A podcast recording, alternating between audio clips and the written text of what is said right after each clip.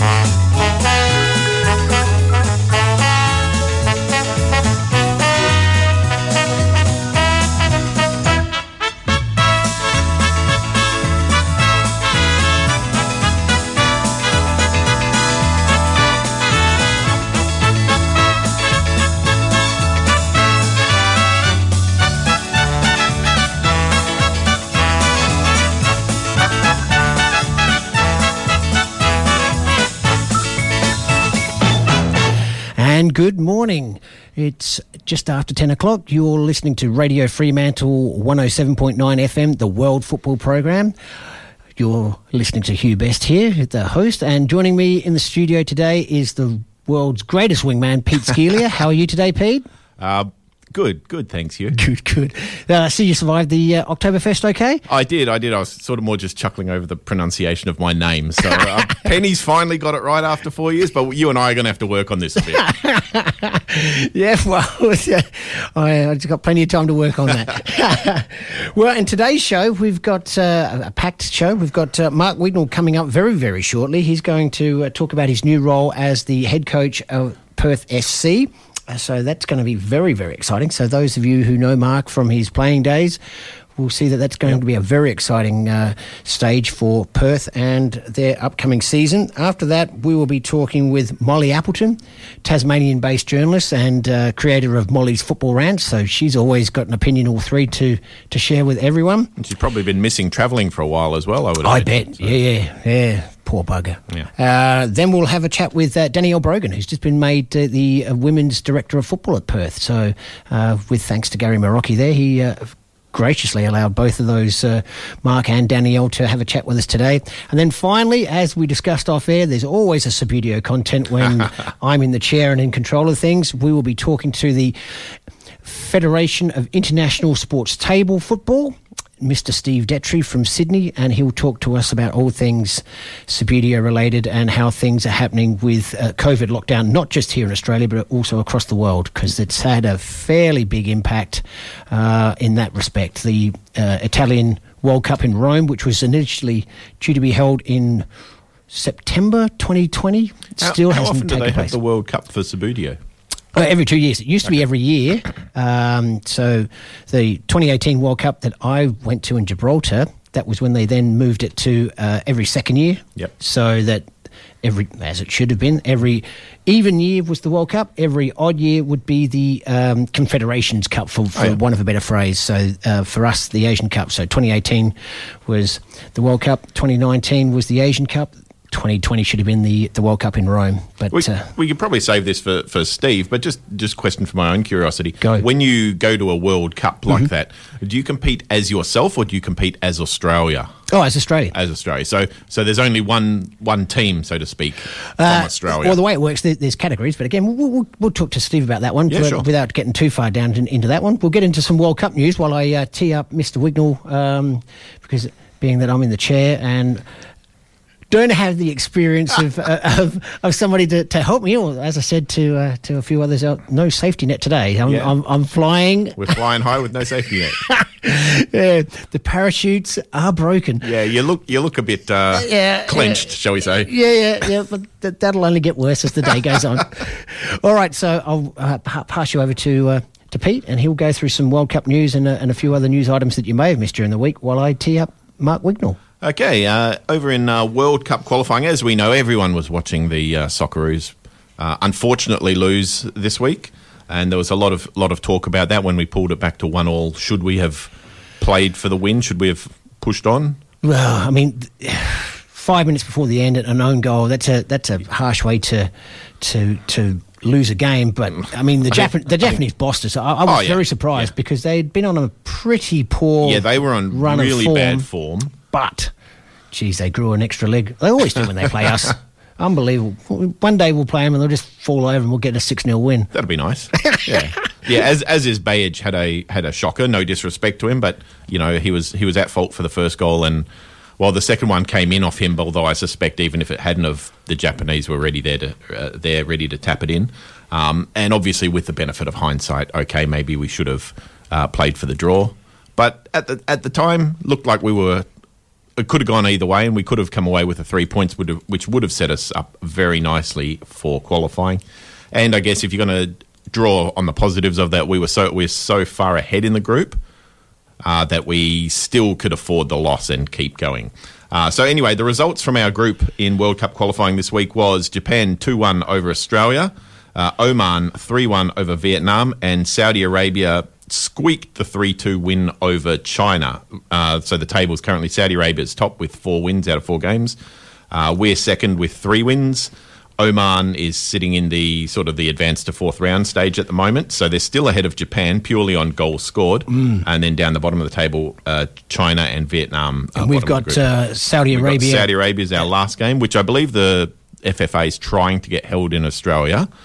Um, which which makes sense because our last couple of home game yeah, home games I'm saying that in inverted quotes which you can't see if you're listening but um, were played in Qatar which worked out fantastic for us because it's a great pitch and it, it suited us.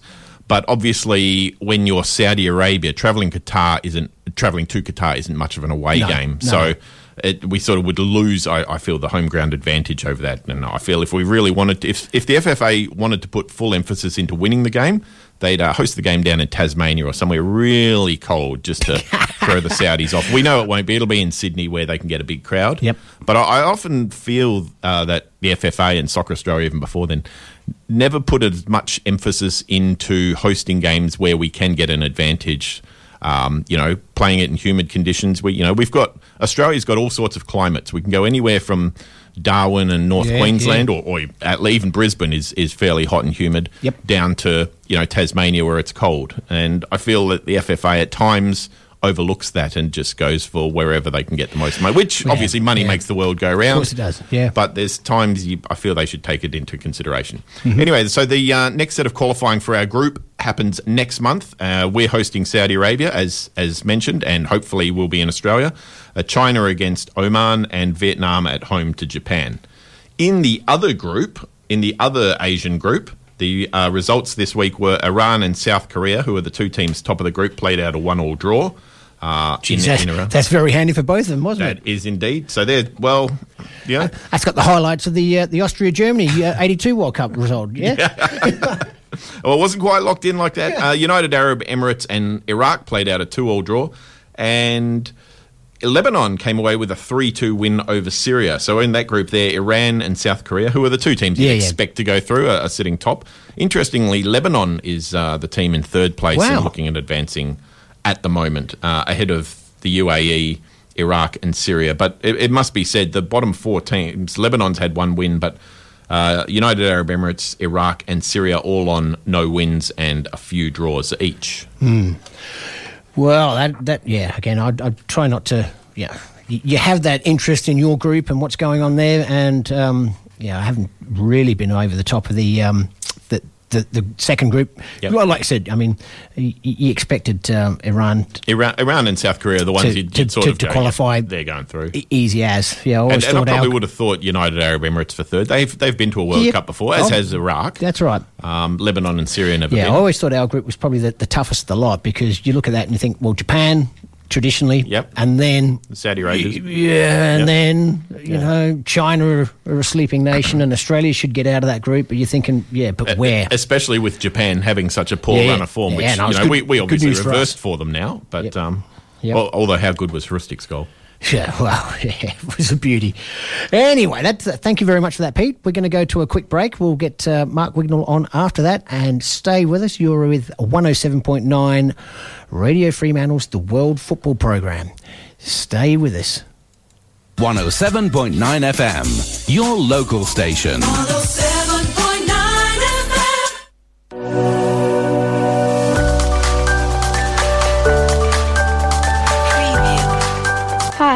Rose, a junior trainee at Auswest Fencing and Wrought Iron. I am the fourth generation of our family business. Auswest Fencing is built on 50 years of experience, creating unique fencing and gates and servicing the West Australian community. Let us help you secure and refurbish your home or business with customized materials and automation made to last. Ring us on 9258 6822 to discuss your ideas or visit our online galleries at auswestfencing.com.au. That's A-U-S-W-E-S-T fencing.com.au. Station sponsor. Preview.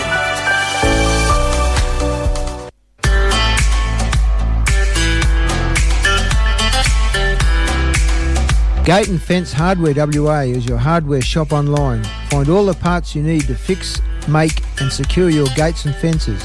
Friendly staff and family offer advice to help your project along or order in your special part. Gate and Fence Hardware WA.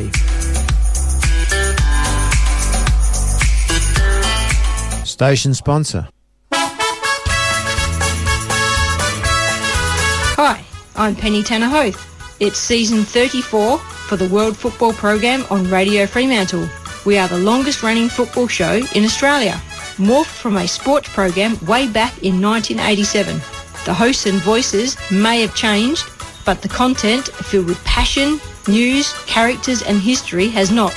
The World Football team are all volunteers and we appreciate you listening in. 2021 brings a new look with a new logo, website and podcast. Thanks for sharing the journey with us on Radio Fremantle. If you like us, become a member of the station. Find a membership form on our new website, the World Football Program. The top station on your radio dial, Radio Fremantle 107.9 FM. We are one, but we are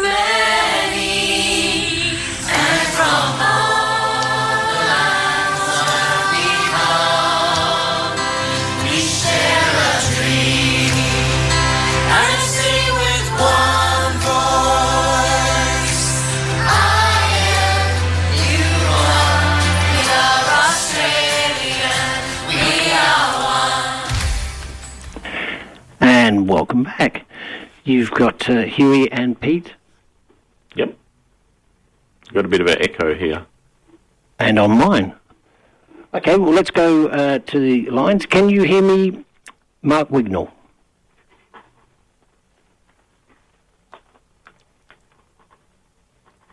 No. No. Okay.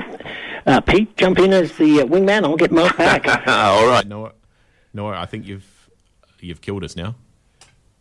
Can you hear me? I can hear you. Okay. All right. Good. You know, okay. All right. Never mind. So anyway, in other World Cup qualifying news, the World Cup is a boon for geography nerds like me because you get to look at all these countries on the world and see how they're doing. Uh, we're going to jump over to North America, CONCACAF. The regular teams there you'd expect. Well, sorry, hi- history says uh, Mexico. United States and Costa Rica are the ones that tend to get through most often. Uh, and in the results this week, we've had United States had a 2 1 win at home over Costa Rica. Canada had a 4 1 win over Panama. Jamaica 2 0 away win over Honduras. And Mexico 2 0 away win over El Salvador. All of the teams in the group have been to the World Cup at least once before, um, but the way the standings are currently, Mexico's top of their group. United States are second. Canada, interestingly, is third. So Canada's been to the World Cup once before, and we're certainly hoping to see them there again. Uh, Panama's fourth. Uh, Costa Rica, Jamaica, El Salvador, and Honduras, bottom of the group. Um, as we know, El Salvador and Honduras actually went to war once over a World Cup goal, but I think we're ready to go back to Marc, so we'll just leave that hanging there then. Let's hope so. Hello, Marc. No, we don't have Marc. Hello, Marc. Oh. Okay. And going on to more World Cup qualifying over in Europe, we've actually got our first couple of teams confirmed, other than the hosts. Um, Qatar, obviously, we've had our first couple of teams confirmed, with Germany and Denmark locking in their uh, tickets to the World Cup. So the results that have gone through this week were uh, Denmark in their group won 1 0 over Austria. Scotland had a 1 0 win over the Faroe Islands. They left it very late, 86th minute.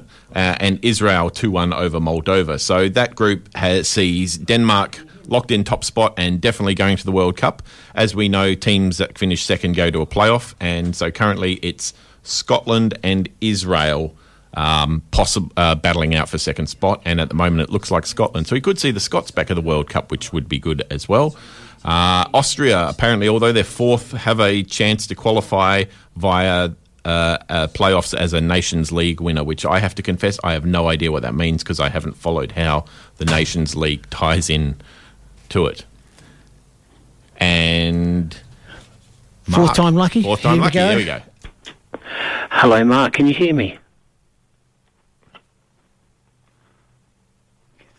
Meanwhile, in Group J, as I was saying, Germany have also locked in their uh, berth for the World Cup with a 4 0 away win over North Macedonia, which was beautiful revenge for them as North Macedonia had inflicted a shock 2 1 win over Germany early, earlier.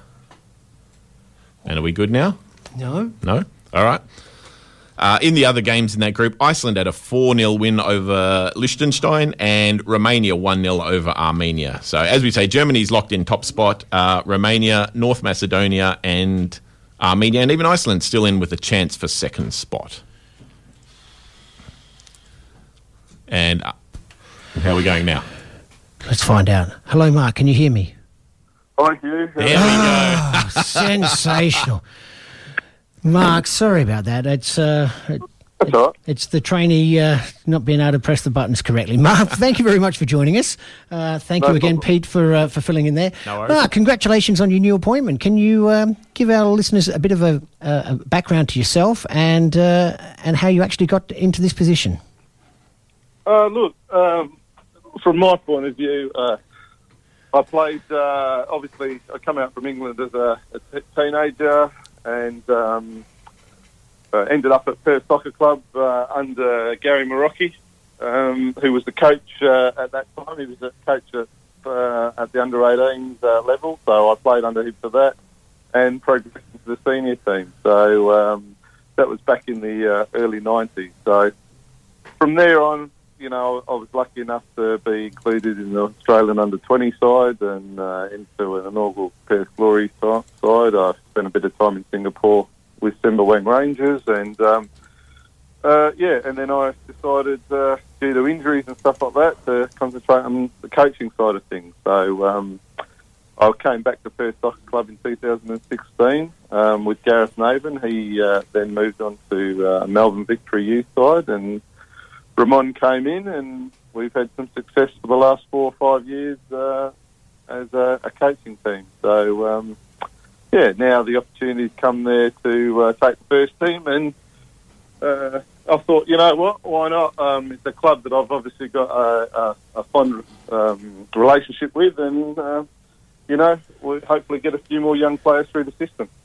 Sensational. So, how's the uh, retention happening at the moment? And uh, do you have any uh, any feelers out for recruitment? Oh, look, um, we sort of uh, it was it was it was fairly uh, uh, late process this year. Um, like I said, uh, everything that uh, happened prior to myself was was a bit late in the year, so um, we've been up against it a little bit as far as recruitment goes. But you know, I'm confident with what we've had in the reserves in, in the 18s and a, and a few additional boys uh, outside the club that we're, we're in talks with. Um, that we'll be able to field a competitive side and hopefully um, still be up there. Well, that's great news. And I see that um, Dale's been uh, appointed your assistant. How did that come about? I mean, brotherly love. Yeah. You know? Is it was it a case of what you know, not who you know? no, look, to, to, be, to be fair to you, like I say, it, it, it was um, a situation where uh, Scott Miller, who's obviously done a wonderful job at Cockburn over the last few years, um, him and him and Dale were obviously involved with the first team there uh, the last uh, three or four years. Um, but they do a wonderful job at Cockburn with uh, with the, their budgets and and the players that they have there. So for me, I, I when, when I knew obviously I was going to be involved in Perth at the, at the first team level, I um, and Scott obviously resigned from his position. It became uh, a, an opportunity for me to say to Dale, you know, if, if you're interested, he obviously played his junior football at Perth as well. Uh, right, you yeah. know, uh, 16s, 18s, and then straight into the first team as well. So um, I said to him, you know, if, if yourself and Scott aren't, aren't planning or, or doing anything together, you know, if you'd like to come on board at Perth, um, yeah, come and give me a hand. So, you know, it's worked out that way. So, like I say, it was all uh, uh, very much uh, last minute plans in, in this uh, situa- uh, situation. Uh, there's always pressure for a new coach, but coming in as coach of a team that's won the league and won the final, the, the top four cup, um, is there any extra pressure pressure on you? Are you are you feeling sort of you know more than more than you'd expect? Ah, you know, what's pre- pressure? Pressure is probably the world that we live in uh, now as far as social media stuff and pandemics and all that. Yeah, Um, this is a passion. This is a love. We always want to do well at those sort of things. But you know, uh, uh, uh, it, as far as a holistic approach to it goes, you know, this is this is enjoyment. It's recreation. Like I say, we all, all want to win because that's our that's our passion. But you know, there's a lot bigger things in the world uh, as far as pressure goes. true, true. So, uh, Marc, your your time with the, the Perth Kangaroos, uh, h- how how was that? I mean, that was the, the precursor to the Perth Glory, and um, you know, sort of put a bit of pressure on the, the governing body at the time that uh, had that impression that our state and our city couldn't support a a side of, of that calibre. I mean, you guys were all conquering. Yeah, I, I very ha- I had limited um, uh, uh, involvement with Perth Kangaroos. Uh, just in the initial state, I was actually I'd finished up with the Australian youth team uh, in '93 and, and had some uh, ongoing problems, injuries and stuff like that. So my my um, total impact on the Perth Kangaroos was just in the pre-season era. Um, I didn't go on to actually play for them, Oh, okay. whereas my bro- whereas my brother did. So and he had a successful. But in saying what you're saying, yeah, look, that was a, it was sort of a entree to the NSL back then. Um, we were we were um, spoilt for choices as far as footballers go. We had a hungry bunch of footballers, myself, my brother, uh, Gareth Naven, Craig Naven, Paul Strudwick, uh, Scott Miller, Yep. that were all capable of playing at the next level. Um, and, you know, it was, the, it was the platform for those players to go into Asia and, and, and uh, perform. And, you know what, they carried it on the 96 97 NSL season at, at Perth Glory. So, Gary, um, Gary was obviously involved in those two sides, and you know it just made it feel all the more um, uh, warming that there was a lot of players that identified with WA at that at that time. Yep. Yeah, yeah. No, it was a t- terrific era. Um, one that uh, is often overlooked in the um, in the progression of Perth Glory to the to the powerful club that it has become. Yep.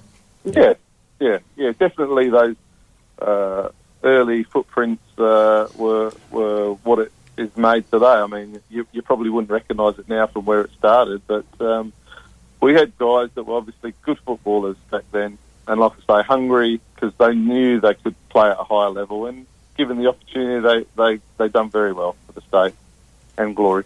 Yeah, there is, uh, for anyone interested in the Perth Kangaroos, footballwa.net has a very good uh, write up on the, the Perth Kangaroos and the season they, they played in the Singapore Premier League, which was, you know, originally it was, it was sort of planned as a Southeast Asian Super League. Um, yeah, there was a team from Perth, there was a team from Darwin, uh, and then other teams from, from Southeast Asia.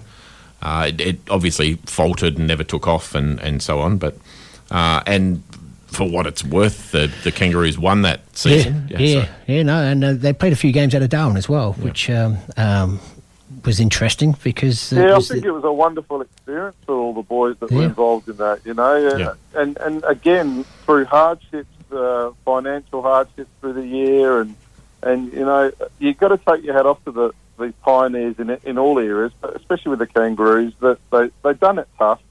Um, obviously, Nick Turner came in uh, with his consortium and, and uh, finished off the uh, the season for the Perth Kangaroos. But Gary Marocchi, Mickey Brennan, uh, they really kept on driving it. Whatever was going on outside, the, the players that were involved, you know, that that's the way football was, and and you know, um, they they were wonderful, wonderful for the state and wonderful for um, uh, the Perth Kangaroos.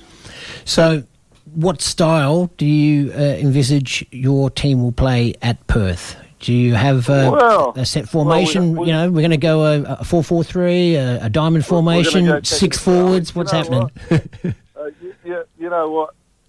I, in my philosophy in football, we all have a wonderful philosophy in, in how we see and how we think and how we we want football to be played. I, I believe where we're at now, um, we want to create good footballers. You know, that obviously that leads to success. So, my initial thing is is yeah, you know, we want to be progressive, we want to be aggressive as well. So, you know, there isn't there isn't it's horses for courses. You know, you can't put uh, um, square pegs in round holes. So we'll see when pre-season comes the, the cattle that we've got and uh, what they're good at, what they're not good at, and and if that coincides with the way I want to approach things and the way Dale wants to approach things, then then that's the way forward. But um, we've got to be optimistic. We've got to be realistic, and uh, and hopefully we can get a um, uh, uh, a result at the end of the day. Well, progressive and aggressive. That I like the sound of that. That sounds like something you could put up on the uh, the changing room walls. Yeah, I've got a few of them. yeah. So, Marc, uh, the uh, Perth have got uh, the Junior Boys uh, League trials coming up this Thursday, uh, the 21st. Um, you're looking for 13s, 14s, 15s. Uh, can you, do you wish to promote that? Yeah, look, I, think I think it's important um, with any club uh, and any focus that when you're at the top level, at the first team level, I think the, the foundation that you lay is, is very much important. I mean, at first team level, yeah, you know, technique's important, but that's all. The foundations are all laid, at, you know, at 10, 11, 12, 13, mm. 14. You know, that's when those foundations are laid. I mean, to develop a player, it isn't just a one one year, two year process. You know, it's five, six years, seven years, possibly even longer that that process takes place. So when they come to the first team, those aspects are, are, are part and parcel of the makeup of that footballer. And all you do is you give opportunity to young players and you sharpen up all their their qualities and, and add to that, you know. Um, the tactical nous uh, of what's involved in being a first team footballer. So you know, it, those age groups are very important um, if, in the progression of a footballer. And will you be overseeing that, or, or will you be leaving that in the hands of, uh, say, someone like very- Basil Lenzo? Yeah, no, look, we've got very capable people. We, um, I mean, I was speaking about Nick Turner. So Vince Turner's there in a vice president slash uh, football operations uh, role there. Mhm. Um, he's had a lot of involvement with the juniors over the last uh, four, four, four years. Um, Jason Marocchi, who's Gary Marocchi's nephew, has taken a, a big uh, position as far as the club goes. He was um, part of the board members, uh, the head of the board. So, look, they, they're all there. There's good people involved with the juniors at Perth, and um, yeah, I, I think that sort of takes care of itself. I'm, I'm always there or having a look at the juniors and what's coming through anyway. So, uh, for me, like I say, it, with with the way uh, technology is now, even the 13 and 14 games are on YouTube, so, so it's not hard to watch games. Yeah, no, that's a dirty word for me at the moment. Technology. You're going to keep him on as long as you can, so you don't have to try to get another caller on, are you?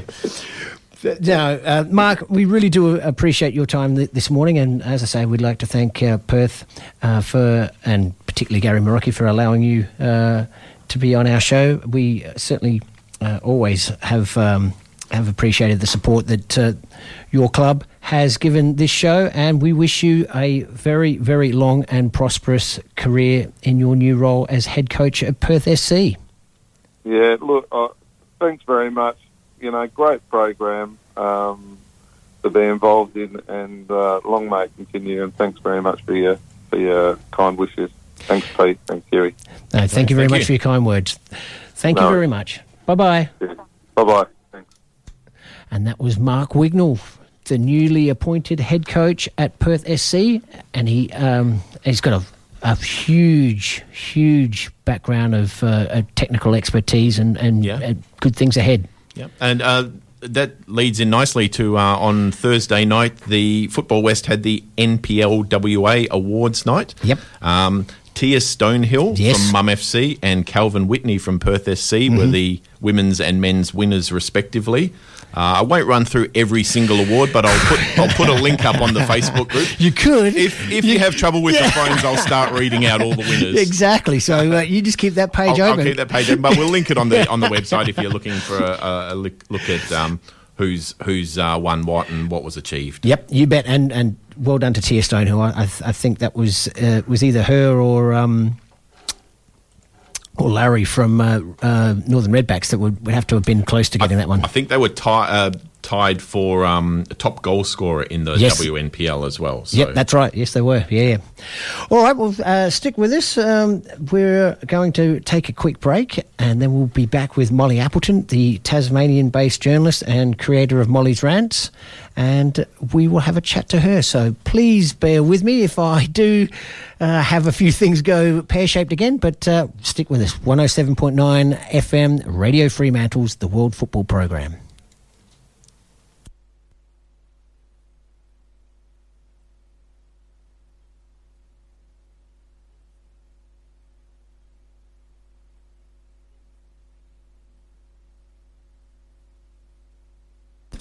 And welcome back to Radio Fremantle, the World Football Program. And these technical issues are still ongoing. So let me see if I can tee that up again. We'll get our sponsors on there. Greg Farrell from Futsal WA. Uh, he'll be very disappointed if I can't get this to work. What? And in the meantime, we'll go back to a few World Cup uh, results again. And England, everyone follows England, whether they want them to win or lose. Uh, England are still sitting top of their group in Group I uh, with 20 points out of eight games. Uh, after this week's result for them was a one-all home draw against Hungary, which is a bit of a surprise result. More importantly, Poland had a 1-0 away win over Albania, so we slash they are now locked into well not locked in but up into second spot and Andorra had a, th- a lovely 3-0 win over San Marino so England uh, sitting top of their group and probably looking like going through uh, Poland and Albania still battling it out for second spot in that group Find, find all the parts. and I think we've got our ads happening Oh, yep. No, I've worked out what I've done wrong there. I don't know how that happened. All right, let's get that on the go. Your special part. Gate and Fence Hardware WA.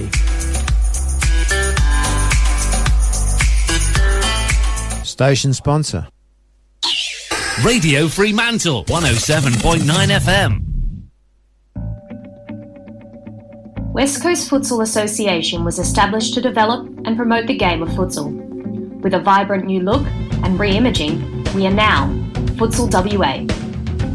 With a dedication to capture the fast growth of the sport at all levels, Futsal WA is futsal in Western Australia. Futsal WA provides boundless opportunities to play, with grassroots and junior leagues, pathways to academies, and elite club competitions, and representative futsal that can help you follow a dream of professional futsal in Europe or Asia. With four venues across Perth, as an individual or as a group of mates who want to play, there's a junior, men's, women's, or mixed competition that will suit you. Contact us to get involved in futsal, an action packed sport and the fastest growing sport in Australia. Contact us at Futsal WA on 0432 745 140 via email at info at futsalwa.org.au or via our website www.futsalwa.org.au. I'm Penny Tanner Hoth. It's season 34 for the World Football Program on Radio Fremantle. We are the longest running football show in Australia, morphed from a sports program way back in 1987. The hosts and voices may have changed, but the content filled with passion, news, characters and history has not. The World Football team are all volunteers and we appreciate you listening in. 2021 brings a new look with a new logo, website and podcast. Thanks for sharing the journey with us on Radio Fremantle. If you like us, become a member of the station. Find a membership form on our new website, the World Football Program. And welcome back to the World Football Program on Radio Fremantle 107.9 FM. On the line, we have Molly Appleton. Molly, good morning. Good morning. Well, it's, it's just afternoon here, but I very much feel like it's morning, so I'm happy it's still morning there. I've just jumped for joy there. I've actually got that one to work correctly today. So, uh, first time, I've only got two more to go. Molly, always a pleasure to talk to you, and that that uh, that giggle is always one of the reasons why we put you on. How have you been, mate? I've been really good, yeah. Busy, busy with work, and, and then football news seems to be non-stop. But um, Yeah. been good, been good. Yeah, as Sean will always tell you, there's no off season. It just slows down a bit. Yeah. Yeah, that's it exactly. Molly, how's the, uh, the the the scene down there in Tasmania? Uh, Like, there is talk of expansion of the A League, and they continue to talk of eastern states, Canberra, another team in Sydney, another team in Brisbane, maybe another team in Adelaide. Why is it that Tasmania are, often overlooked for for anything uh, in, in that nature?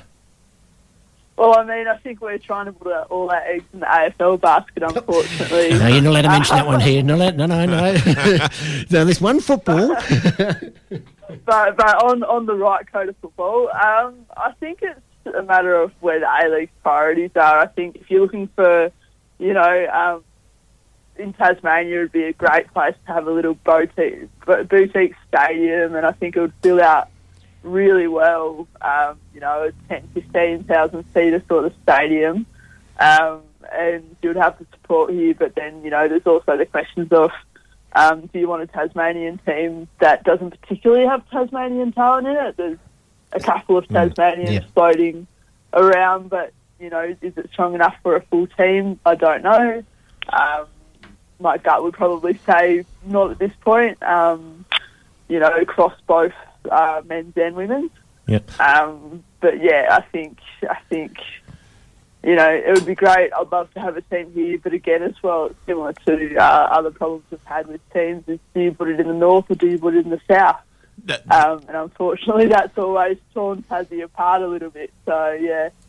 Uh, Molly, that was actually was going to be my next question. if, if they did put a Tasmanian team in, would you sort of envisage it branded as a you know a Tasmania United team, or would it actually be called you know Hobart or Launceston? Would would you would you prefer it to be you know a, just a generic Tasmania or, well, I or wouldn't, I wouldn't want it to be Launceston because I think uh, Devonport and Hobart are definitely Okay, well then Hobart. Uh, Hobart. then. Devonport strikers are often in the FFA Cup and they, they Yep. do us proud up here on the coast. Um, but I think it would be a Tasmanian team. I think it would follow similar to uh, what the NBL's done with trying. And I think actually the better one's probably cricket where it was Hobart Hurricanes, but now it's the Tasmanian Now Hurricanes. And whilst you still think that it's Hobart, it's very much Tassie's team with how they've broken up the games between the north and the south. So I think something like that would work best. Yeah.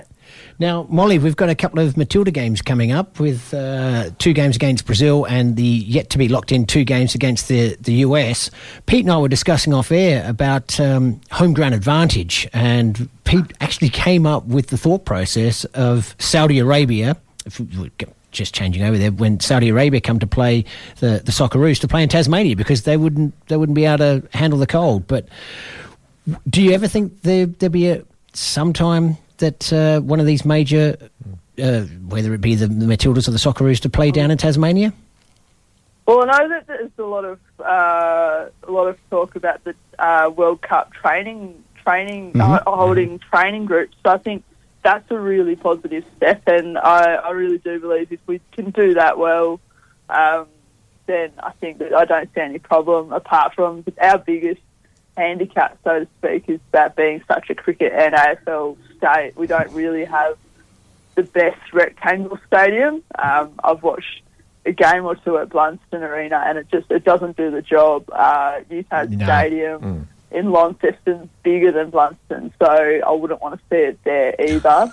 um, so it's kind of begging for you know a revamp of a couple of the clubs here that do have decent-ish stadiums but don't hold that you know capacity. Uh, I think yeah, it's sort of we need we need a better stadium to get those conversations happening. Yep. Now another one on your uh, your, your world famous Molly's footy rants. Uh, the Wellington Phoenix have uh, announced a, Mm. Uh, their new coach Gemma Lewis. Do you, do you know much about her? Because I've got to be honest, I don't. I only know what they've put out in the. Sounds very exciting. Um, no, she's been on my radar before briefly, but um, I have to say I, haven't stumbled too much across uh, upon her.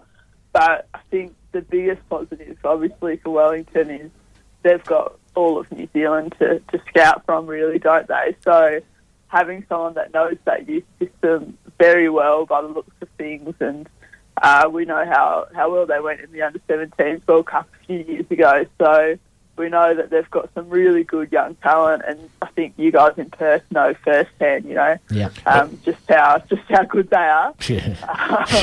Hey, I mean, it's worth No. mentioning they've they've signed one player so far. And that's, she is a Kiwi, but she's uh, the Perth Glory goalkeeper is now off to Wellington.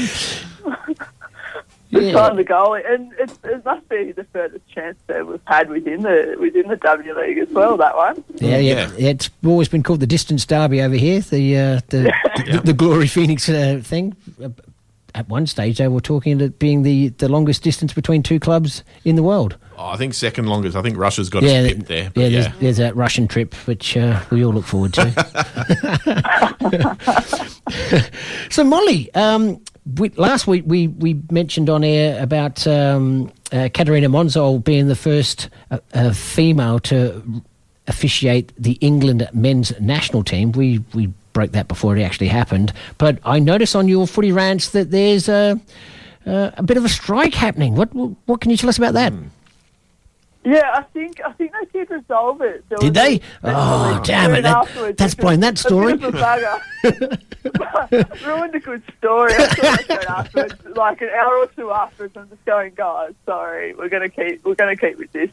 But Yeah. yeah, I think there's been obviously a bit of a, a, a bundling effect uh, with how the um, A League's separated from, from Football Australia, and obviously the rest haven't had it quite as easy as what I suppose everything else has looked like in the media. So that that's an interesting one to Yeah. sort of keep an eye on. I think. Yeah. Oh, that's disappointing. When uh, I was refereeing up in the goldfields, we went on strike. We were out for nearly 18 months. It was great. you know, solidarity, brother. but uh, yeah, oh, that, that's that's ruined that story. We'll move on. what else you got for us, I Molly? mean, great news! Great news for uh, you know football for anyone playing FFA Cup matches or warm up matches at the end of the season. But yeah, not not so much great news. Um, well, the squad's been announced for the Matildas. I think it's happened whilst you guys were on air. I'm not sure if Go you've on. caught it yet. No, I haven't. No. Um, but I think, you know, we've got a few players out. You've got Logarzo, uh, Kellen Knight, Raso and Gielnik, where they're all injured. I think a couple of them we definitely knew we wouldn't see them. And um, obviously a few of them that we might have hoped but, but aren't there. so who, um, who's who's the keeper? Who's the keeper? Well, you've got all of them in by the looks of it. Yep, you've yep. got Micah, you've got Arnold, and uh, Lydia Williams are, Yeah, yeah. are all in there. So no surprises, unfortunately, there. No, so who's your uh, who's your thought? Because I mean, I, I, you know, I was again as much as we uh, we enjoyed um, Teagan's uh, performances at the Olympics, I thought uh, Lydia was very stiff not to not to get more of an opportunity at that uh, tournament. Well, my my thing, my belief is goalkeeping is very much a confidence game, and Yep. give it to the keeper that's Oh, the yeah. most confident. Um, and I don't know at the moment. I'm, I've not been following what Mike is doing at a club level, uh, so that might change it. But for me, Lydia Williams isn't getting games at Arsenal. Oh, okay. Um, so whilst so whilst uh, she's you know our, probably our best goalkeeper still, most definitely the most experienced, um, she's not getting that game in game out. And whilst you could argue, you know, training with Zinsberger and and in within Arsenal is probably possibly better than you know getting games here in the W League. I still don't think that confidence translates to a full blown international match. Um, so I think, yeah, it's got to be a keeper who's playing consistently, and um, it's probably Arnold on that fact. I'm not sure. Like I said, I'm not sure whether Mark is getting games at Rosengård or not. I haven't quite followed that one. Oh, that's unlike you. So, uh, what what about the, the WSL? Um, uh, uh, with with some of the players there, I mean, most of uh, most of Perth will know that uh, there's a certain uh, superstar playing for Chelsea. But uh, c- can you give us some heads up on that with the the the City um, United derby? Is is that likely to happen soon? The United derby. You had a city. Uh, you mean Man? Ma- Manchester sorry, derby? the, the, the Manchester derby. Sorry. Yeah, no, no, that's right. You're talking to a United fan, so that's totally fine. Um, So the second club in Manchester, then. so, well, really, United shot themselves in the foot. So I don't think I don't think Kennedy actually started that game, and I've got a feeling Raso obviously is still a bit worse for wear. Um, so she didn't play either, but uh, yeah, that ended three all, and no one was happy with that. Really, I don't think because City got back into it, and uh, you know United should have won it they had a spare extra player on after a really really bad foul by I'm trying to think of who it was. Oh no, the name the name's lost. I've lost it. One of the English players. So, um, but yeah, otherwise elsewhere in the in the WSL, um, I think Yallop obviously has started life in West Ham really well. Um, I think she's been really really impressive. Um, and I'm just hoping, you know, Caitlin Foord gets more Yeah. time at. Arsenal. Really, think exactly. There's a, there's obviously a lot of competition, Yeah, yeah. unfortunately, in some ways. But I would love to see her uh, start more matches or given more time on the field. and that's the catch twenty two that a lot of the Matildas are, are finding is that they they are going to to better leagues, but they are finding that uh, they're they're better squads as well, and they, they really have to Mhm. have to push through to get um, to get starting minutes. hmm Absolutely. I mean, you look at someone like Steph Catley, where Oh yeah, her inclusion, uh, like she's first name on the team sheet, in my opinion, uh, at, at any club. Um, but you know, you, you look at um, the way Arsenal play, and if they're very much wanting to attack, you've got Katie McCabe, who uh, you know we saw. I think she played against us when we played Ireland, but she's phenomenal in attack, and she defends very well and links, linked up really well with Tobin Heath in Europe uh, in the Champions League over over the weekend over over the week. So, uh, you know, unfortunately, Steph Catley didn't get picked, but at the same time, you kind of have to look at the tactics and go, dang. You're going to go with the forward as fullback, which I have strong thoughts that that shouldn't happen, but that's what a lot of clubs and coaches like. So, you know, um, yeah, it's a bit of unluck. But then at the same time, we've got Ellie Carpenter at Lyon, don't we, who's Oh, starting yeah. And, killing it. And obviously, they've always had a really good deep squad. So, you know, we can we can mix it. But yeah, there's a bit of I think there's a bit of luck involved too. yes, that's well, luck. You make your own luck, Luck, so, I've been told. Yeah. Um, yeah, true. but you Yeah, know, yeah. I'll take luck over talent every time when I play Subbuteo because I, I've got no luck at all, and the talent's lacking as well. so, Molly, um, what else can you tell us? Uh, the the W League. w- w- do you see that uh, starting on time? Um, particularly with, as Pete mentioned, you know, the Phoenix have only really one official player, and um, with about a month and a half to, to go to the the official start date. Um, The nominal you- start yeah, date, you need you need at least seven. Uh, to play, luckily enough, luckily enough, one of those seven has to be the goalkeeper, and they've signed the goalkeeper, so that's good. They only need another six outfield players, so you know. No, I, I expect for Wellington, I expect that the signings will start coming thick and, thick and fast. Um, I don't think there's too much worry on that. I think it's more worry about about travel. I mean, uh, living in a state that has been COVID free, um, and now you know half half the state's in lockdown because of just one case. I think you know state governments obviously have a large part to play, and whilst the W League doesn't work in a bubble like say the WBBL, um, I think there's always going to be worries and concerns about whether we will start on time. And obviously, there has been no conversation or rumours that I, I'm aware of that suggest that it will be in a bubble. So I think it's going to be very much touch and go, and it's going to get a bit awkward without um, the grace of having that bye. Yep. Um, I think we couldn't have had a season last year. Like, you know, Perth, you, you guys know firsthand completely that that bye was the saving grace to being able to play out a full season, really, wasn't it? So, yeah, no. Well, I've heard that the um, government have uh, going to uh, remove the um, the the mandatory two weeks hotel quar- uh, quarantine if you can have proof of the double jab. So that's going to make it a lot easier for particularly uh, sporting teams to be able to go. You know, state hopping, and, and as we've seen with Phoenix, Mm. even travelling internationally. Yeah, for sure. I think that's really positive, and I think that's going to be um, the thing that keeps our season alive. Really, and you just hope that.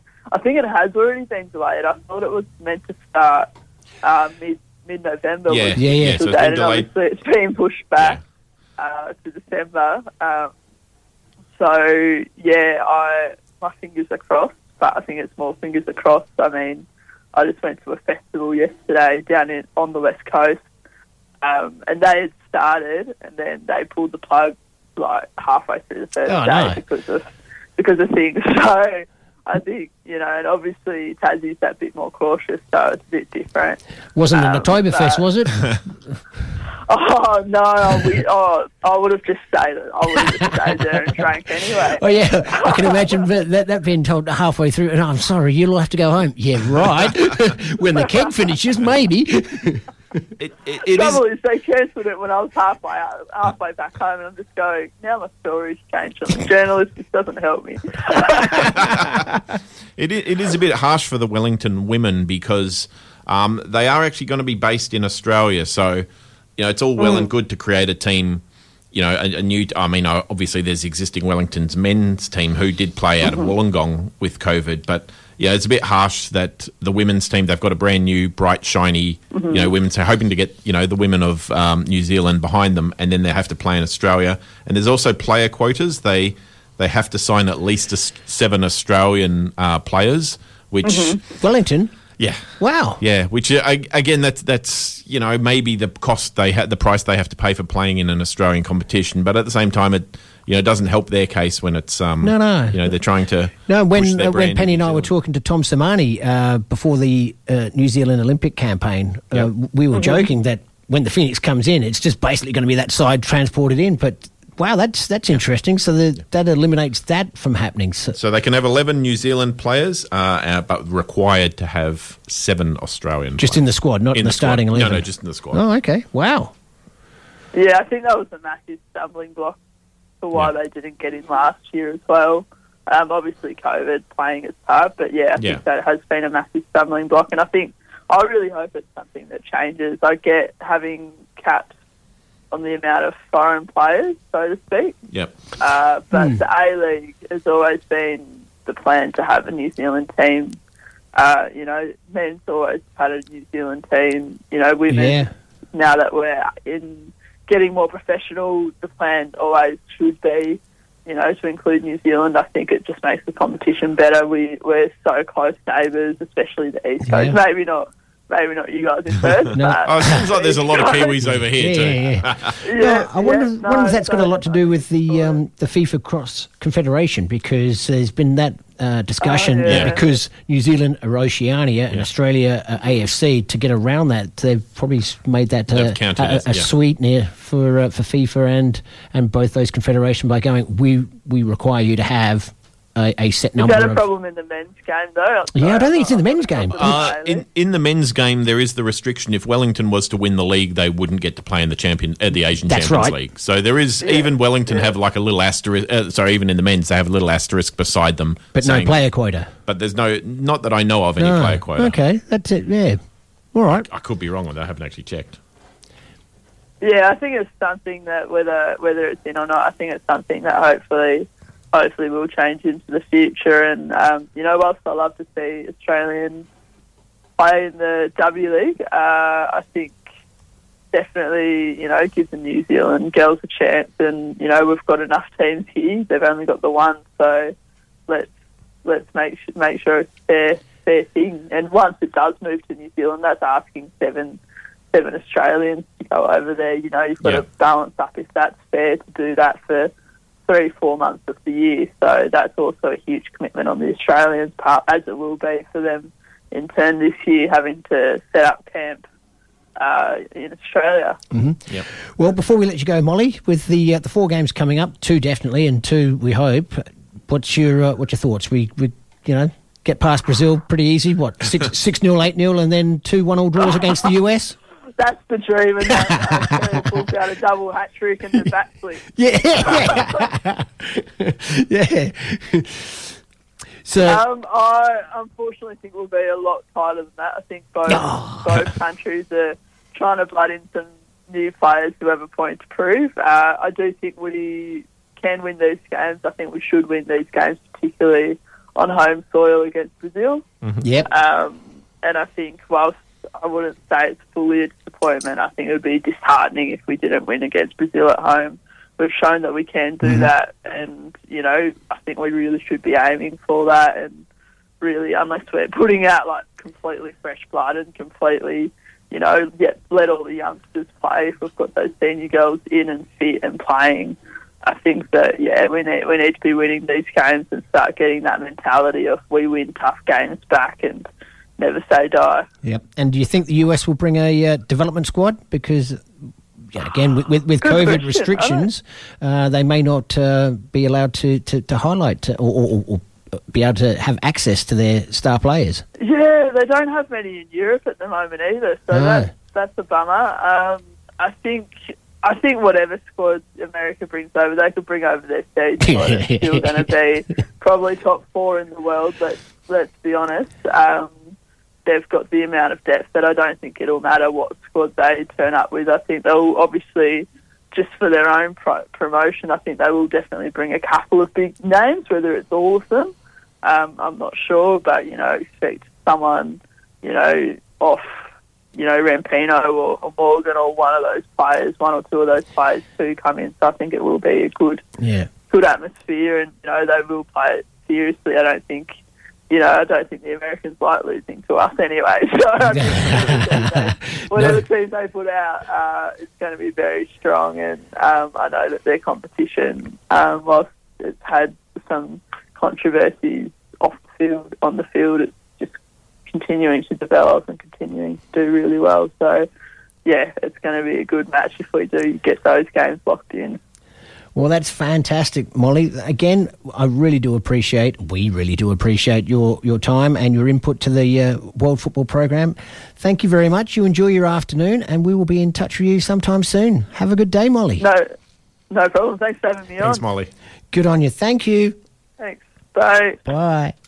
And that was Molly Appleton, new uh, key- Tasmanian-based journalist. And uh, if you've got a, a spare couple of minutes and want a, a good giggle, head to Molly's football rants, and she's up to date with everything. I've just had a look. That um, Matilda squad. Yep. uh, Twenty-two minutes ago, she put it on. Yeah. I mean, Yeah, so we, So we did we did miss that, yeah, Pete. I was, I was gonna, I was gonna. Well, yeah, we kind of missed it, but I, I think we can be forgiven for that one. um, I, I did have a look through the, the list of players, so we won't list every player, but kind of worth mentioning if Alanna Kennedy takes the field, that'll be her hundredth cap. Wow. Uh, and there's a couple of uh, new players. Bryleeh Henry, uh, striker from Western Sydney Wanderers, currently on zero caps. Yeah. Uh, Jamilla Rankin, uh, defender from Brisbane Roar, and Remy Siemsen from Sydney FC uh, will all be, well, they're all currently on zero cap, So if they make their so- appearance, it's a first appearance. So for that that again fits into Gustavsson's plan of twenty three and twenty three. So uh, as well as Molly was saying, provided we don't go the full development squad, we, we should get some sort of results there. Well, um,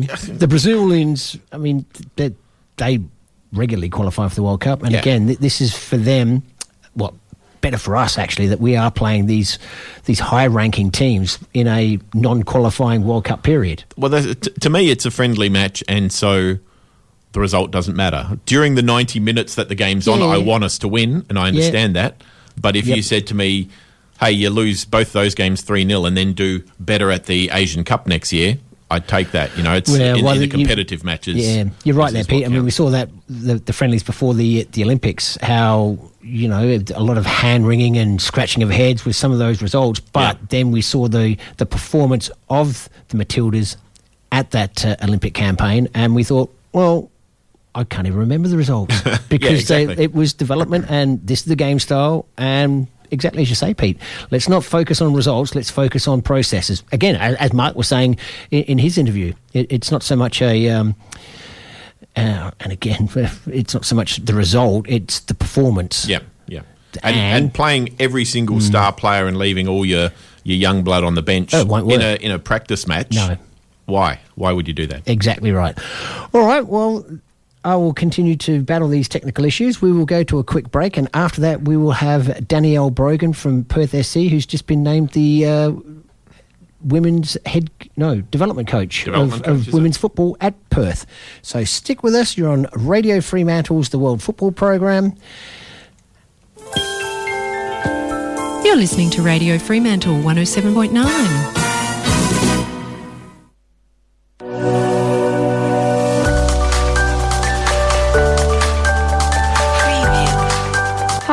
Rose, a junior trainee at Auswest Fencing and Wrought Iron. I am the fourth generation of our family business. Auswest Fencing is built on 50 years of experience, creating unique fencing and gates and servicing the West Australian community.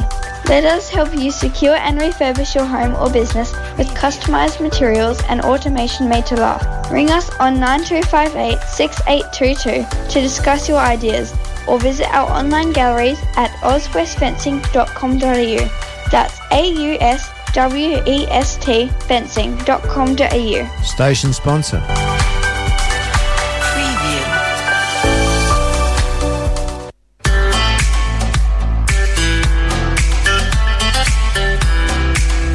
Gate and Fence Hardware WA is your hardware shop online. Find all the parts you need to fix, make, and secure your gates and fences. Friendly staff and family offer advice to help your project along or order in your special part. Gate and Fence Hardware WA. Station sponsor. Radio Fremantle 107.9 FM. And welcome back to Radio Fremantle's The World Football Program. You're with myself, Hugh, and uh, the greatest wingman in the world, Pete, and he's certainly putting that uh, title to the test today.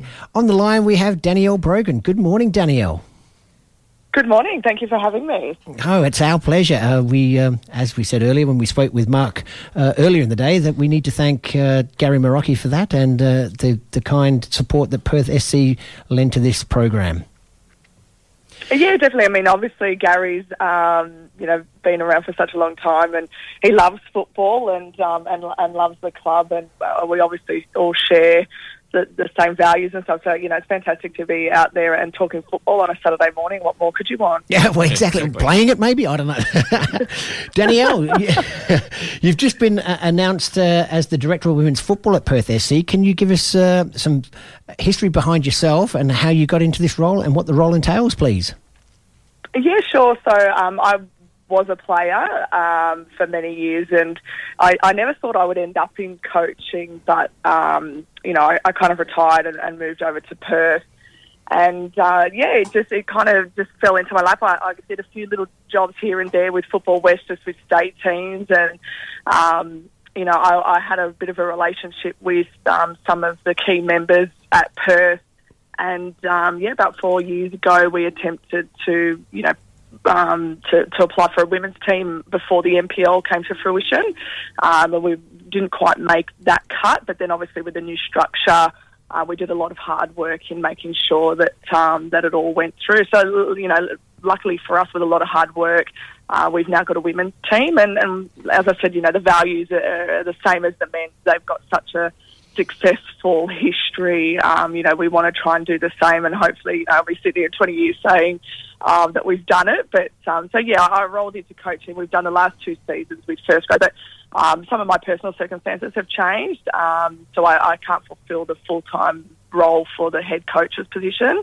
Um, but I always said to them that I, I don't want to leave the club. I want to be around to ensure that um, we keep building and, and creating more opportunities for the women. Um, and obviously, 2023 and, and the Women's World Cup is a huge target of ours, particularly um, Perth being a host host city. So, um, so well, yeah, we're just looking to grow on what we've done the last two or three years, um, and, and that role will, you know, enable me to continue to support the players, support the coaches, and then obviously feed through to the board and, and just keep growing on what we've done.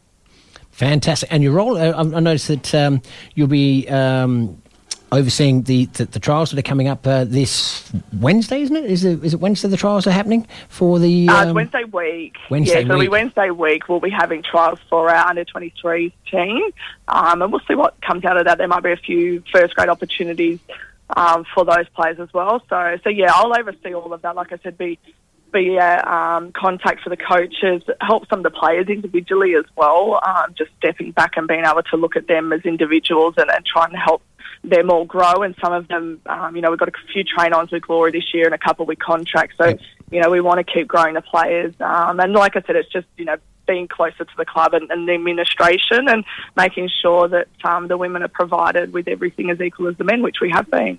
Fantastic. And you've got some uh, junior trials coming up. Uh, that's the one I was thinking of. The, this, this Wednesday, is. the, the 14s and the Yes.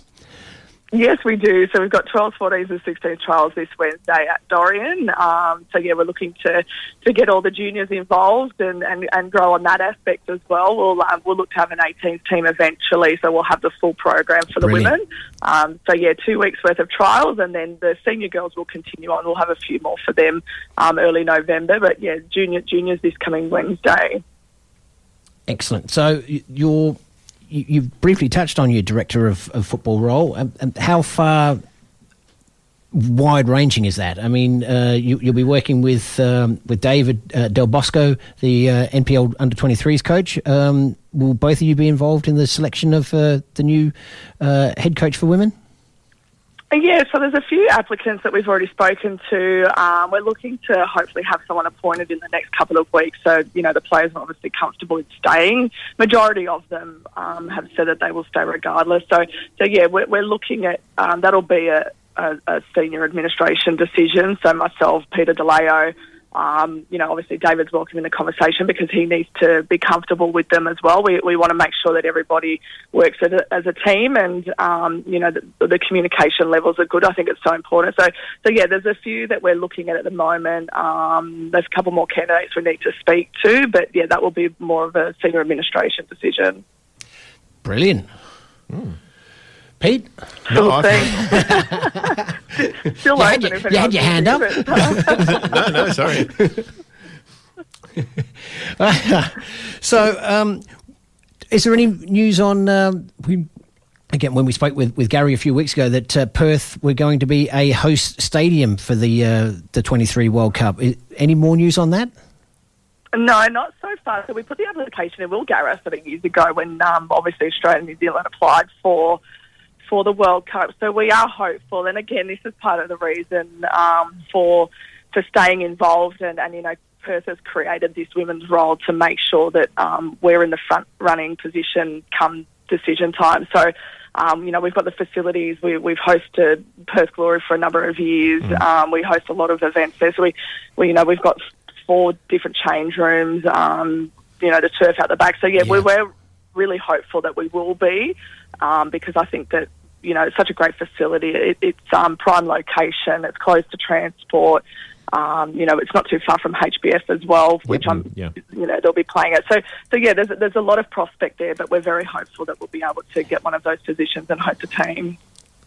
Does, does the um does the Perth SC does the club get uh, financial remuneration for hosting a hosting a World Cup squad? Uh, yeah, believe there is. Uh, to what extent? That's a little bit, little bit out of my job. Yeah, oh, yeah, Pig's thinking about his backyard.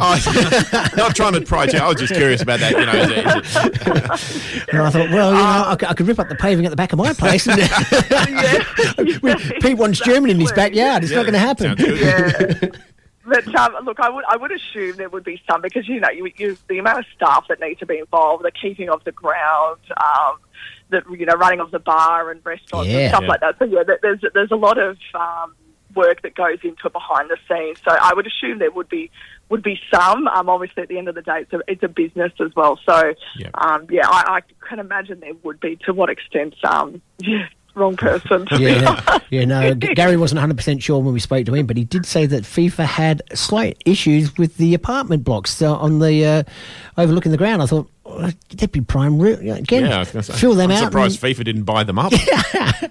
well, that's the other thing. Um, Yeah. I mean, look, we you know we, we train and play there. Sometimes they're the loudest crowd that we've had. yeah, no, I, I, they certainly add to the atmosphere. That's for sure.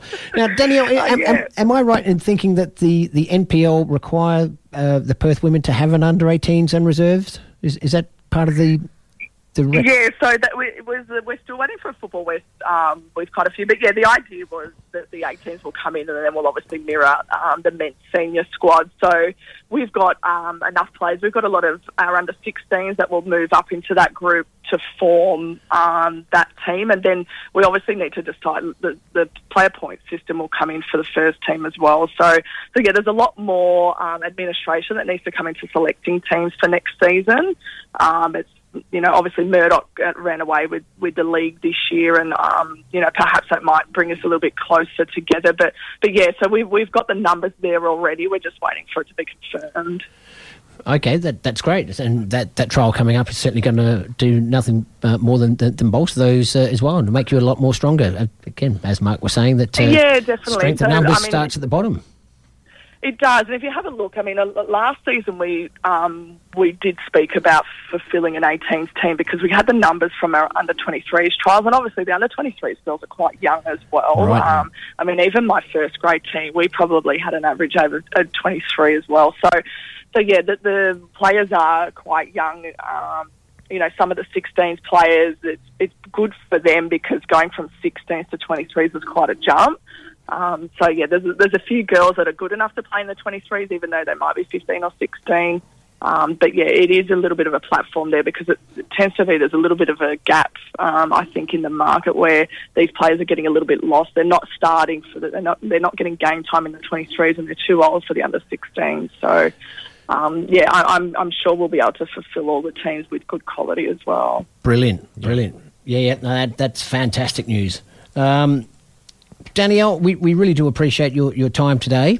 Uh, we uh, have a packed show, and I've uh, got us behind by uh, messing up in the first couple of, first couple of minutes with, with what I'd like to call technical issues. Technical. so they're meant to make life easier, but it doesn't, does it? oh, well, it does if you know what buttons you need to press. hey, look, I'm glad it's you and not me, but thank you very much for having me on it. We really pr- appreciate the support. No, no, the, the, the thanks are from us. Thank you very much, Danielle. We look forward to chatting with you in the future and all the best on your new role. Thanks so much. Thank you. Thanks, Danielle. Yeah. Bye. Danielle Brogan, the new uh, director of women's football at Perth SC. So uh, exciting and onwards and upwards for that club. It's uh, it's always good to see um, the technical. there's that word again. The technical support coming in where it's needed. And and Danielle's had a great history with. I mean, she was pretty modest about her playing, but she she's she was some player in her t- in her time, and unfortunately, injury has made it uh, no longer possible for her. Yeah, and uh, the women's NPL this season finished uh, Murdoch and Northern Redbacks. Yep. As, she said, uh, ran, ran away with the league. Yes, there was they a did. big gap. Perth finished third. That's right. So, um, be good to see if they can sort of close that gap and, and make it a bit more of a competitive league next season. Well, competitive amongst more than just two teams. Yeah, and and that was always going to be the case with, with some of those newer clubs in that NPL. I mean, Yeah. they, congratulations to all those clubs for putting their hand up because it's a huge step up, not only in, in, in quality but also in, in in in the support needed to to have not just a team on the park but a but a competitive team on the park. And there was a few sides that that we'll just call them learning curves, and, and Perth were, were, were one of them. But um, with the with the power base that they have from a, a player's perspective, both um, men and women, the, they can only can only go up. And, and, and if next season it's it's three teams uh, pushing for the title, and then the season after that we have five teams, and then uh, you know the, the, Well, the goal is that e- every game is uh, you know it's a crapshoot. You don't know who's going to win, and that, that that's what we want to see in, in in every aspect of sport, really. Yeah, yeah, I agree.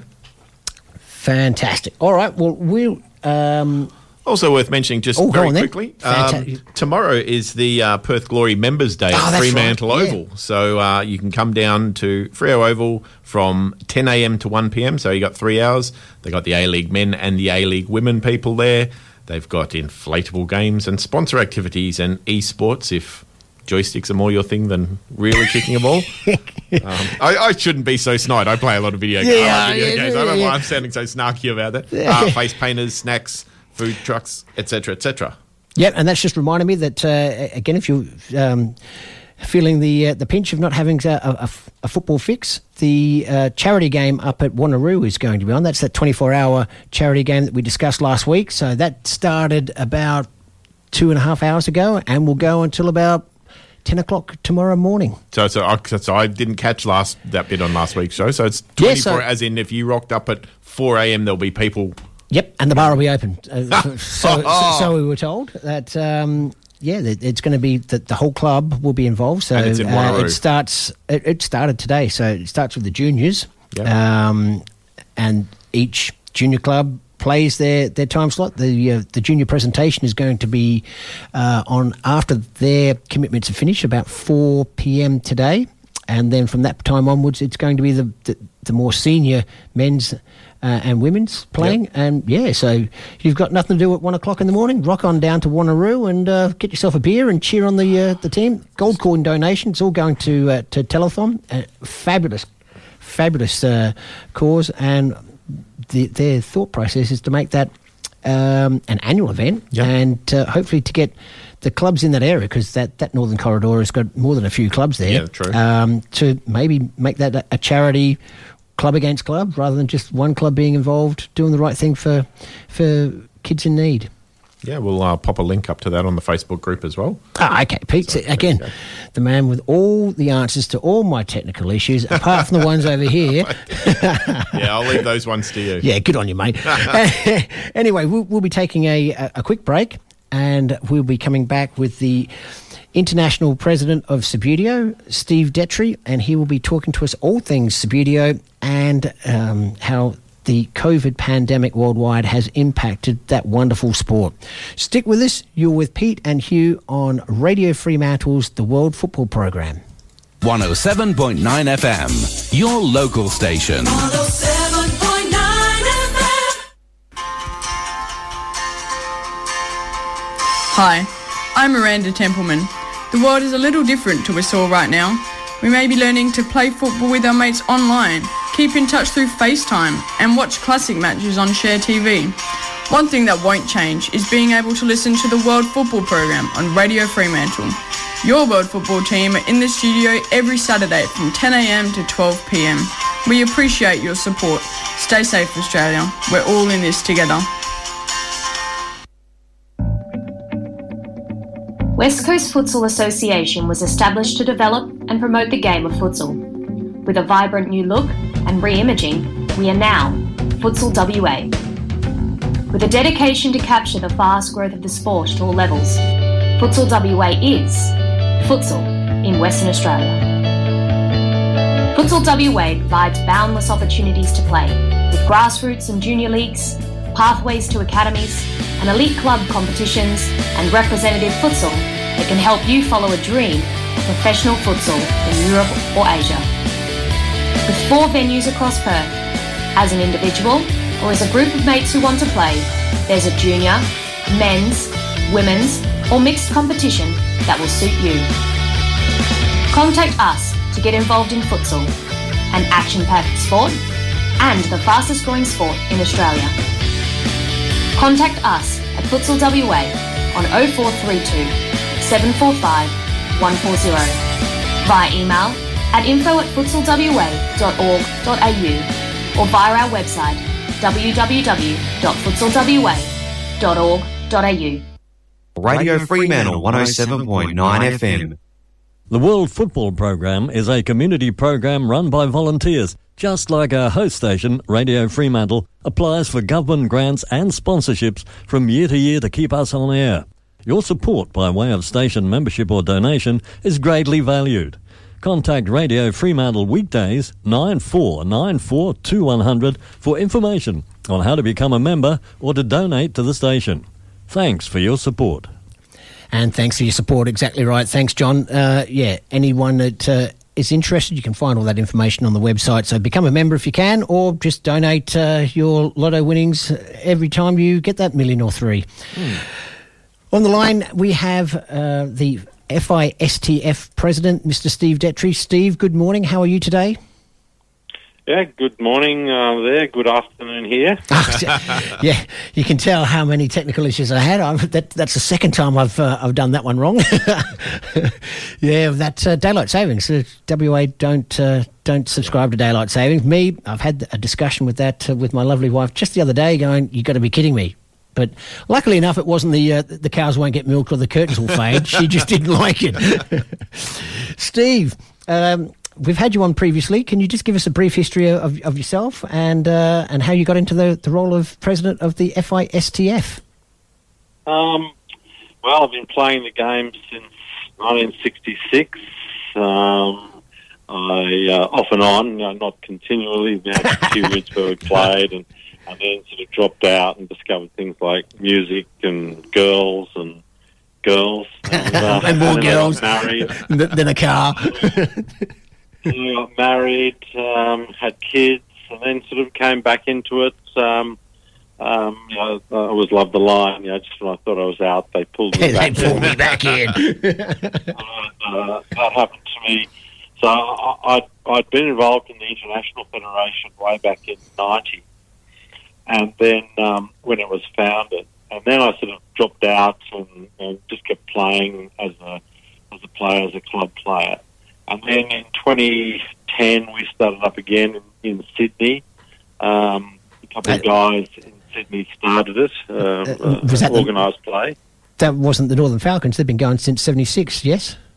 Yeah, yeah, but we, we sort of went into hibernation every so often, and then um, um, Adrian Elmer uh, started things here, and Benji in Melbourne started things, and then um, we had a we had a couple of competitions, and we all kind of enjoyed getting back together with old mates and new people, and then 2015 I got uh, dragged onto the international board, sort of to utilise some of my media uh, background, and then when a few things happened uh, with the board, which I won't bore everybody with, it was kind of one of those uh, those cases where the remaining people, everyone said, "Who's interested in being president?" President, take one step forward, and everybody else took a step back. As they do. the so for my sins, I've been doing that for a few years, trying to sort of reorganise things, re-establish um, um, sort of a sense of order across the, the, the nations. Um, and we've been doing a lot of, we've been utilising the lockdown, the, the, the COVID period, to, to do a lot of reorganisation of documentation and um, all that sort of nitty, nitty gritty, boring stuff that people have let lapse for a number of years. And uh, so we're putting that in place, trying to sort of set up an, a foundation for uh, when things open up properly.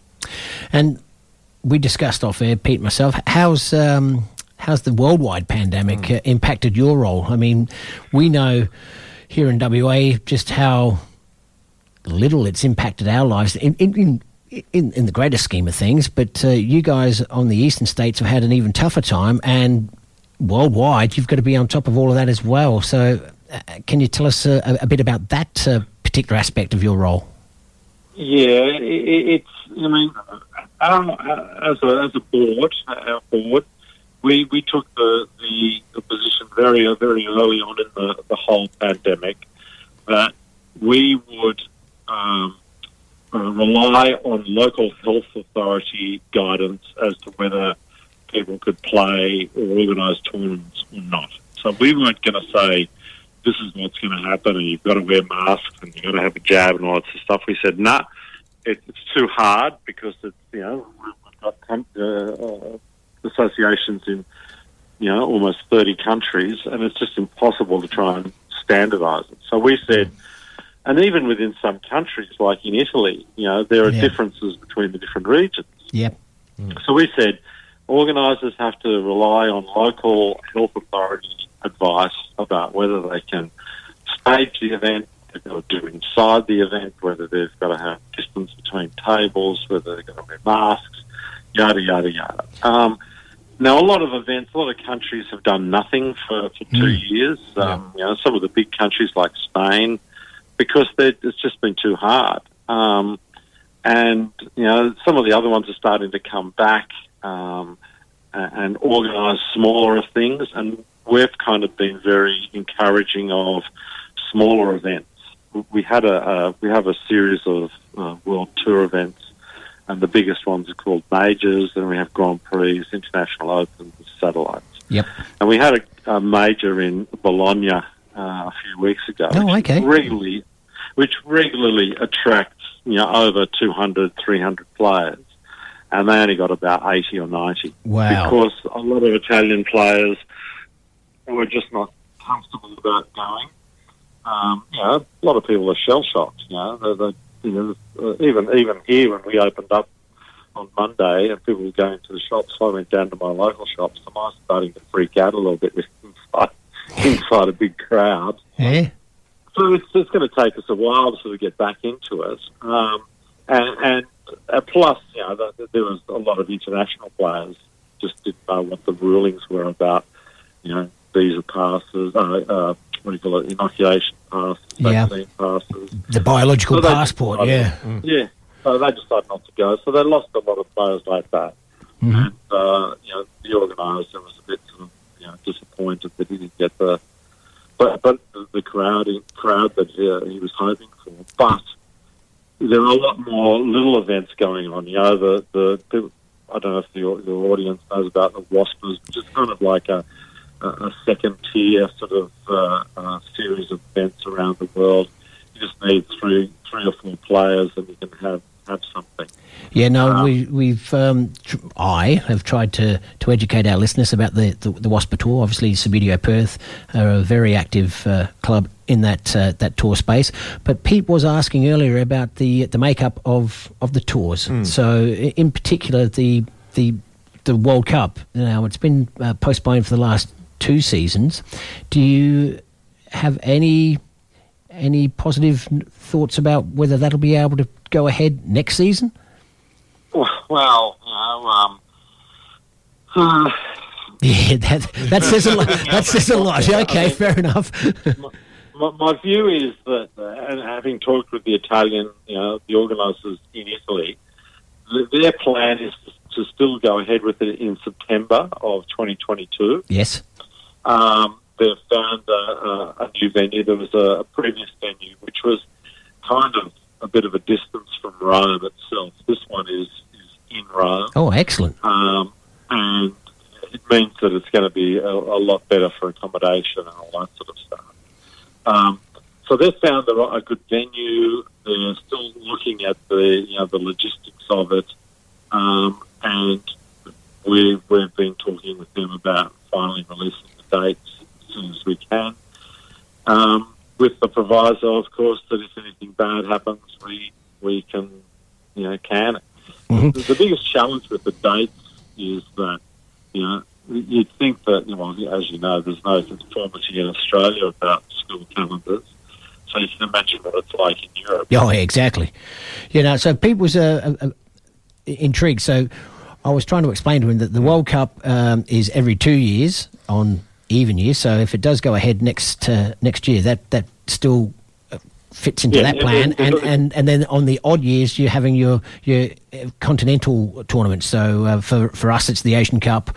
Um, for um, for yeah, the Americans, it's the the, the, the North American Cup. Is that Yeah, likely to continue? Yeah, yeah. So the the the Latin American, the South American uh, championships will be held in December of this year. Wow. Um, so they're pretty keen. I mean, the the the, the Argentines, Brazilians, and Chileans seem to be completely uh, wow pandemic.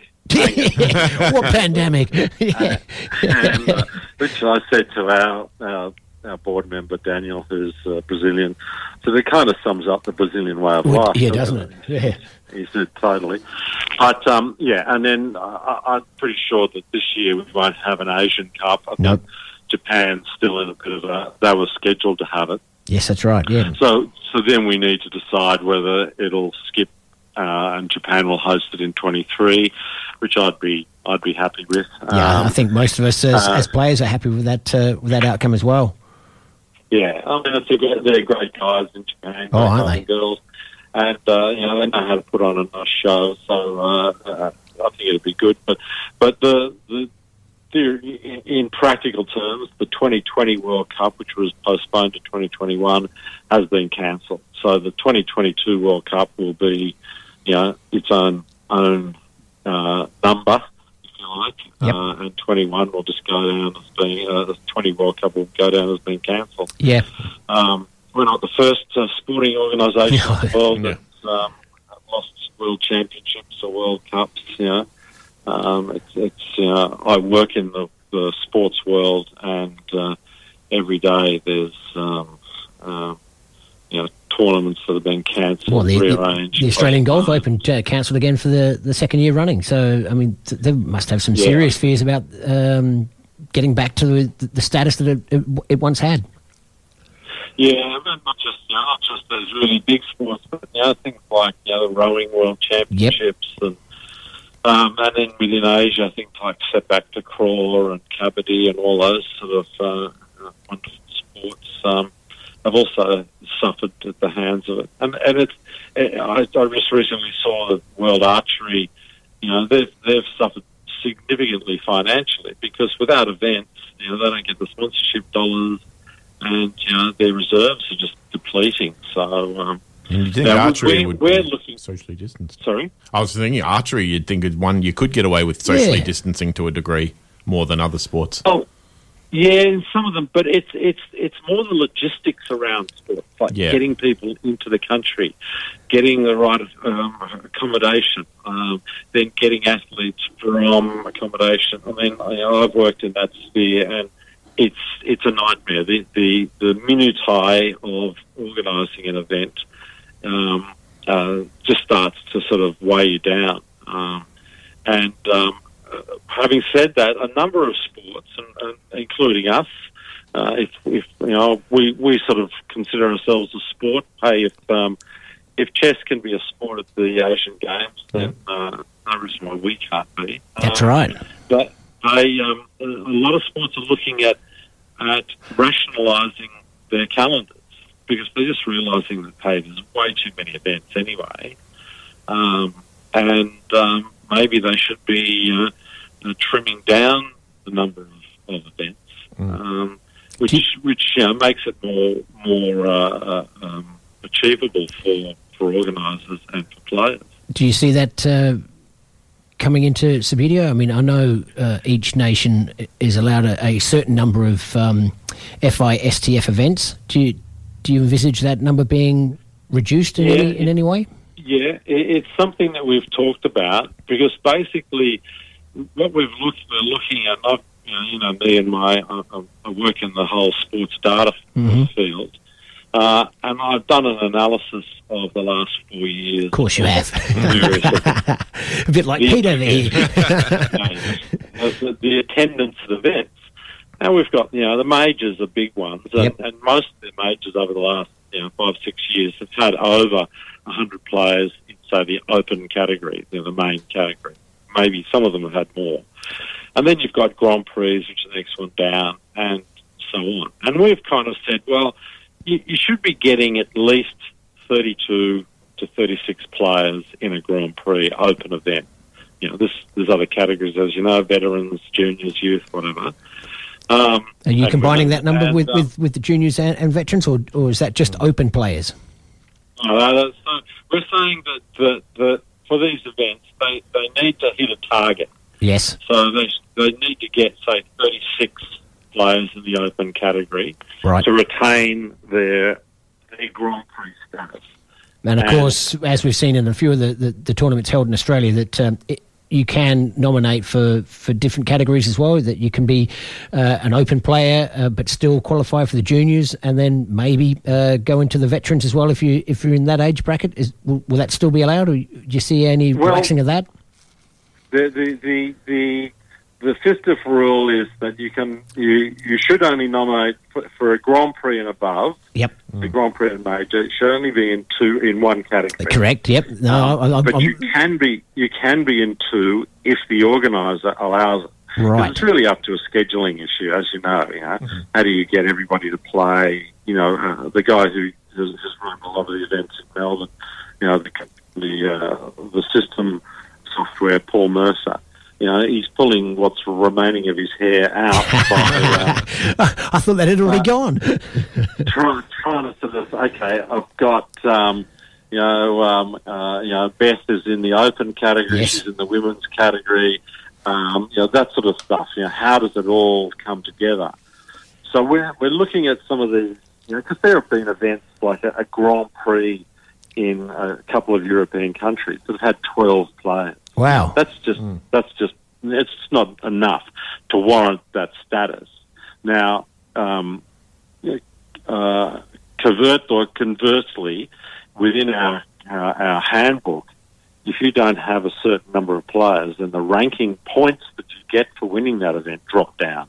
So just say if you if you're in a Grand Prix and you you've got 36 players, you get 100% of the points. Yep. But if there's only 12, you may only get 25% of the points. So Which there's is- already yeah. kind of a penalty um, if you if you don't get the numbers. But but from our point of view, trying to sell the thing and saying, oh, there's a Grand Prix and there's 12 players there, it's hardly anything gra- grand about it. so we're, we're we're looking at plus we're trying to encourage more nations to have domestic events.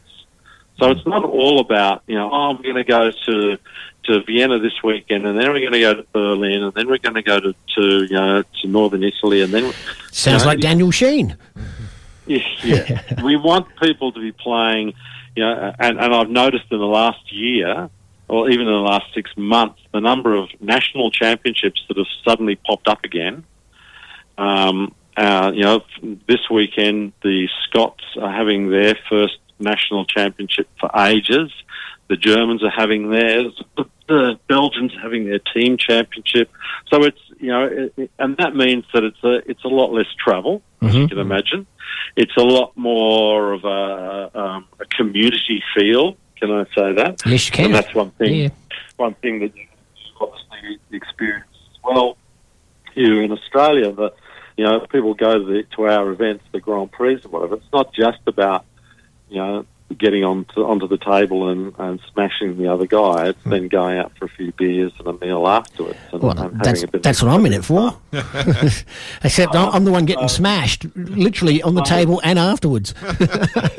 okay, we won't go there. No, no, no. Um, but, uh, but you know, that's that's a big part of what we're trying to do Yep. as well, and develop more club competitions. That's why I, I'm trying to sort of drive to have a bit more of a closer relationship with WASPA because that that encourages that Yeah. sort of community. Uh, So would would the uh, national open? So, for example, let's just use our jurisdiction. So, if Australia decided to have a national um, tournament, would that take the place of the Open?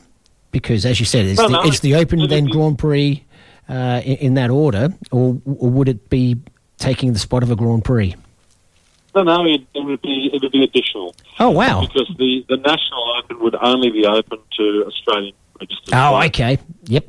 Uh, and then the Grand Prix, you know, the guys from Singapore and the guys from Japan and, you know, Mike, you know, some of the guys from Malaysia Yep. still want to come down for, um, for a big event in Oz. Um, and uh, then, you know, the Grand Prix. So we wouldn't stage them together because it just becomes too, too, you know, uh, clus- uh, cluttered in terms of a weekend. Mhm. But we would try to look at um, uh, a dedicated weekend for uh, a national championship, both uh, individuals and teams, Yep. and just sort of try and make it. Um, um, and it also then has a little bit more uh, attraction in terms of media. You know? I know what it's like. The media are, are desperate for uh, um, stories about unusual things. Yeah. And, uh, them a bit of an opportunity. Yep. Now, a, a- another thought that, that, that comes to, to mind, particularly in my, my own circumstances, when I, I travel, being that Perth is a is a distance away, the, the teams event. Is there any scope in the future for maybe, for, for want of a better phrase, a barbarians team? I mean, you've mentioned that uh, the players coming, you know, all that distance from Malaysia. There's Antonio and his son coming from Hong Kong. Um, you know, a couple of players coming from Japan who wouldn't be able to form a team because, as we know, we need four players, minimum of three, but four players, maximum of six to form a team. Would it be possible to have like a barbarians uh, type situation? So, myself could uh, could form a, a team with with maybe Michael Dent and Antonio and, and his son, and, and, that becomes a team rather than missing out on that uh, that opportunity, and then allowing more games to be played at that particular uh, uh, category. Yeah, that, that's definitely. I mean, it's already allowed. The only thing is that teams, you know, those sort of uh, mixed teams can't qualify through to the the you know the final round. Yeah, no, we're but that- that- looking at we're looking at changing that so that Right. if you then had a you know um, it, it, the, the mechanics of how we would do it, but we're looking at that as an option so that you know that team would then be um, formalised, so that there would be a um, you know uh, a, a barbarians Australia, and then it would enter into the world ranking, so it could vary. Mhm. There have to be strict rules about it. Oh, for sure. Otherwise, you know, you Yeah. can suddenly just get you know Fabrizio and Elliot. yeah, and. Carlos Flores and, and, and go, Yeah, yeah, yeah. yeah, So we, we've just won. You beauty. Yeah, of course you did. You've got a couple of World Cup winners in there. Yeah, so you, but it's it, it's very much uh, something that's been discussed because there's always this balance between people wanting to have um, you know the best available matches, yeah, but also having enough matches. yeah, yeah. That's that's a uh, it's always a balancing act, with, especially for organisers. Yeah, well, I mean, Um, it was just me putting on the the, the old, um, you know, the personal hat. You you you know for yourself that when uh, Subbuteo Perth brought over a team for the Asian tournament in Melbourne, there was only three of us, and that, that was down to, to the cost factors as as amongst other things. And and straight away we're you know we're forfeiting one of the games, and really doesn't give us any any incentive to. Um, well, I won't say try, but you, you know you you're going to you know three and done. Yeah, and, and there's also been some thought about how to do that. We we already have a system in in uh, in place called loan transfer. Yeah. So, Can, can you explain that to our listeners, please? Well, so currently, I mean, believe it or not, people transfer between clubs. I always found it highly amusing. Well, yeah, But, no. uh, some of us form our own clubs. but what happens is that you know some of the some of the especially some of the Italian clubs have got some pretty good sponsorship. Yeah. There was a, a a club in Milan. They really started this off in the nineties, uh, and they were sponsored by Stella Artois. So that was Stella Artois Milano, and basically they went to the one of the guys there and said, "Okay, who are the best players in Europe?" And they signed up five or six of the guys who were world champions, European champions, and created a super team. Um, now that team is the um, is the critical word because they were never a club. No. Yeah. They were never a club how, how we think of it. Like when we get together on a Monday night and we sort of we get together and we play, these guys would only ever meet each other when they were going to big tournaments. So they ended up, we ended up with a system where you can have transfers, there's a transfer window and all that sort of stuff. But then we realised there's a lot of guys travelling around the world now for work. You know, people like John Ho, um, some of the guys in, uh, from Singapore. He was living in France for a number of years. Uh, Uh, some guys from America. Yep. So we Gre- said, Greeny, our, our, very own Greeny uh, from uh, from Stockholm. Yeah. So, so we've said if, if if you want to, you don't have to. If you want to, do, you can apply for this little loan transfer. So for a, for a three or four month period, while you're on transfer to this country, you could apply to transfer to that to a club nearby, so you could play in the club events. And it's been taken up a few times. Um, um, and it's uh, it's uh, one of those things, and you can only do it once.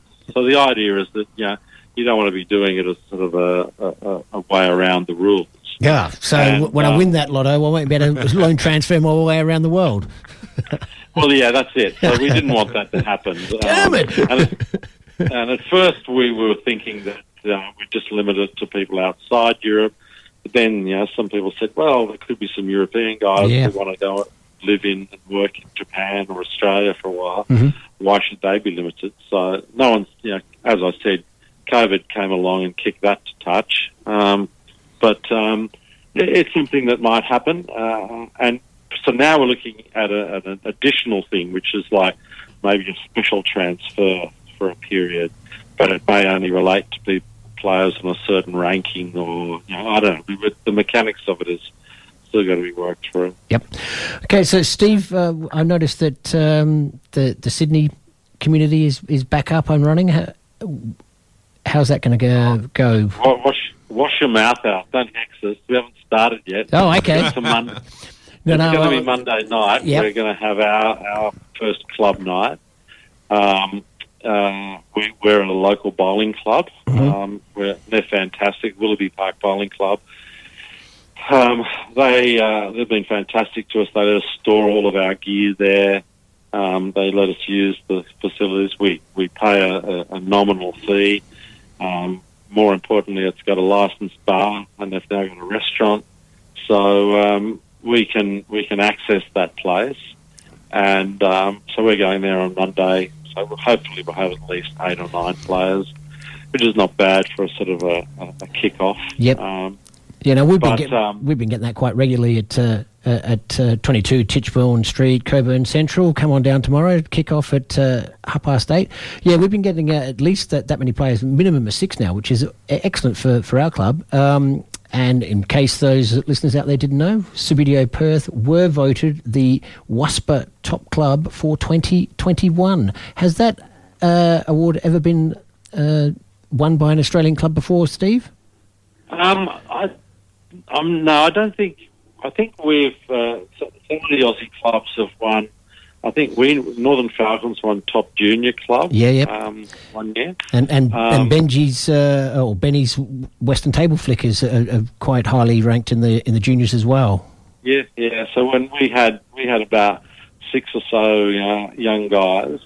Unfortunately, a lot of them were based around the the German school in Sydney, and most of their parents are here, sort of like two or three years on on secondment Yep. for different firms, and then they all go home, and then we, in one fell swoop, we lost you know five of the players, so uh, which is pretty distressing. But Was that when Herman left? Sorry, Sorry? mate. Was that when Herman left? Yeah, Herman left, but not only Herman, there were two or three other boys. His parents, you know, went to different um, different positions in, you know, in uh, back in Germany. So you know, they went, all went home. But um, you know, it, it's it's now a a, um, uh, um, a target to try and build these numbers back up. It's it's quite difficult without Subbuteo being sold in the shops. You know, Yep. no matter what, you know, it still helps to have the game in bricks and mortar stores. Oh, exactly right. Um, Can you uh, uh, remind our listeners what the, the junior rangers are Um, there's an under 12 event, Yep. unbelievably. for boys um, and girls? dom- yeah, dominated by the Italians and the Greeks. Isn't it? Yeah. Um, and then there's under 16. So Uh, step up from, from 12 to 16. Yeah, there's 12. There's, there's under 12s, Yep. and then you go to the under 16, Right. and then there's an under 20 event. Right. And then after 20s, it's open. Then there's the old tragedy event, also known as veterans. yeah, my favourite. and then and then there's a, a, a women's event as well. So, um, and yeah, we've got some really you know, some of the some of the the girls, uh, women who are playing in that event. Yeah, there's some really talented players there. Um, um, but I don't think we're doing enough to sort of attract the the, the girls to be playing the sport. Yep. Um, and and, and, a, and a, quite a controversial thing. Uh, I know the Italians um, the Italian clubs, table table football clubs, um, do a little bit of work with uh, uh, local football clubs. So they'll do demos on the day. So like if you guys set up a couple of tables and did something with Perth Glory play. Yep. But what we're finding, and, and the Italians have said to us that they get a much better return when they do things with uh, schools and with uh, coaching clinics, but or, or, or youth clinics, not so much coaching clinics. Because when you're doing things with football, you're kind of competing with the club for the the, the players' allegiance, if you, if that makes sense. No, it does. We had a, So a couple of players that um, the, the parents were, were keen to play with Subbuteo Perth, but the uh, the kids were still playing junior football, and they just couldn't commit because of that that doubling up Yeah. of the of the time frames. Absolutely. So we are, we, we've we've got um, uh, one of our guys here. He does he does something with his. He's a teacher at uh, one of the schools, and he does uh, he set up um, table football as a lunchtime activity. Yeah. And he's got got over forty kids playing in the uh, their lunchtime competition. They've got a colour house competition, the whole lot. He's been reluctant to sort of get them involved too much in the sort of the wider community. He wants sort of them to make the next step Yeah, rather than him yep. pushing them.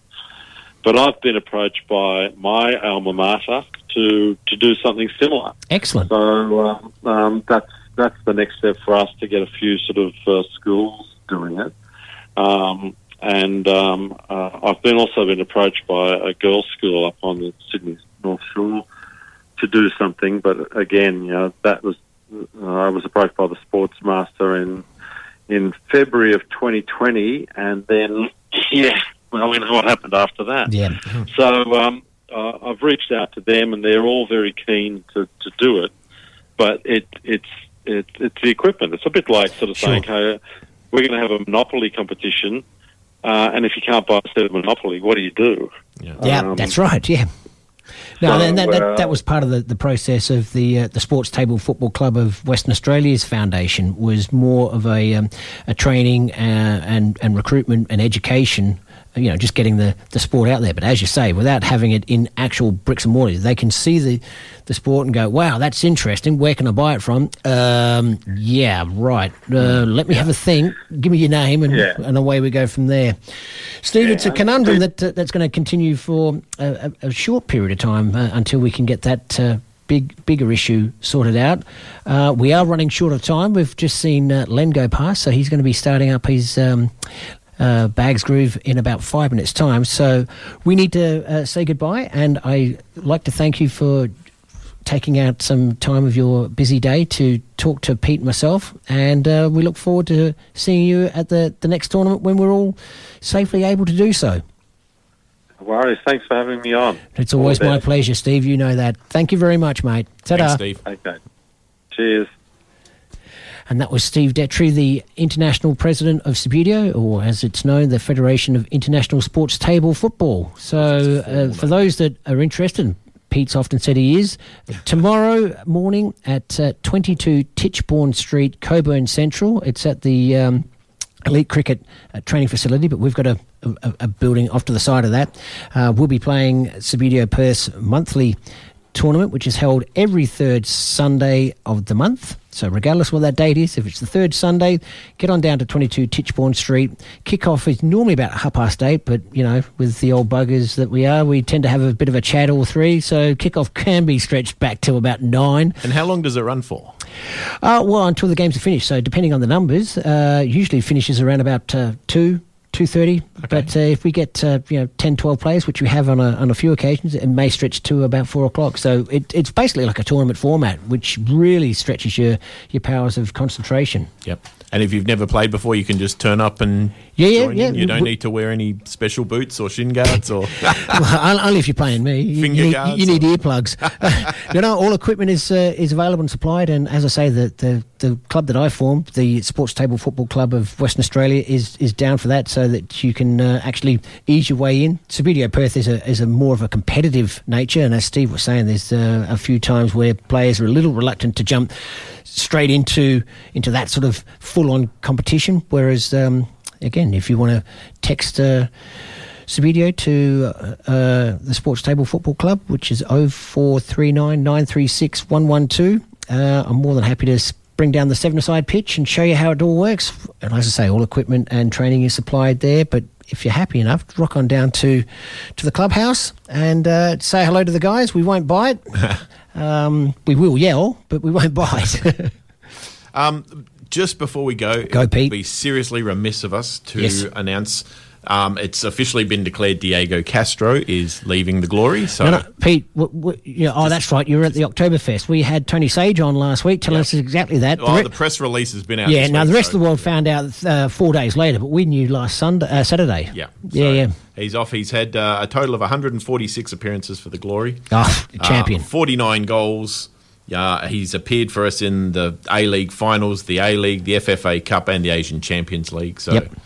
um, Legend of the game, and and, and arguably, so some people say, one of the the best, if not the best, import to ever grace Sale Shores. I, I'd say so. Um, and he didn't seem to slow down either. I, there was a few times in the last couple of years I thought at the start of the season, oh, you know, surely he's getting on a bit now. But hey, No, no, he was and, still- and again, it was ju- just down to family reasonings that uh, because of the, the pandemic, and from what Tony was saying, if if there wasn't any any such thing as COVID, he'd he'd be more than happy to turn up again. I mean, he, he he was eligible for um, citizenship, but as Tony said, you know, Diego being Diego, he took things at his own pace, and. Um, and we would have been able to have Sturridge and Castro in the same side because would have been a thing because Sturridge would, is obviously the international, but uh, Castro would have been an Australian citizen, which takes him out of that. I mean, obviously still the marquee player that he was, but yeah, it would have been the excitement of those two. Oh my goodness! But yeah, it was just down to family reasonings, and um, he was quite upfront. Tony was very happy.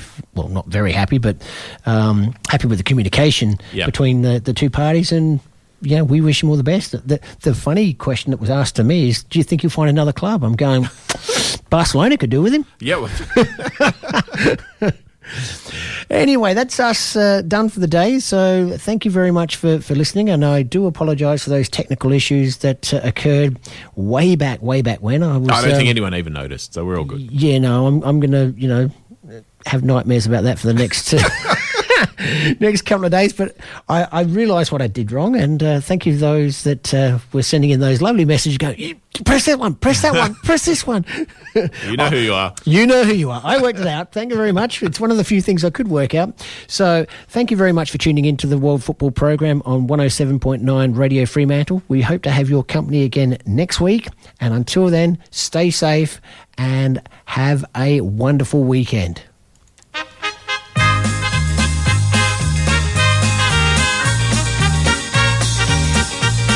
Join us again next week at the same time for the World Football Program on Radio Fremantle 107.9 FM.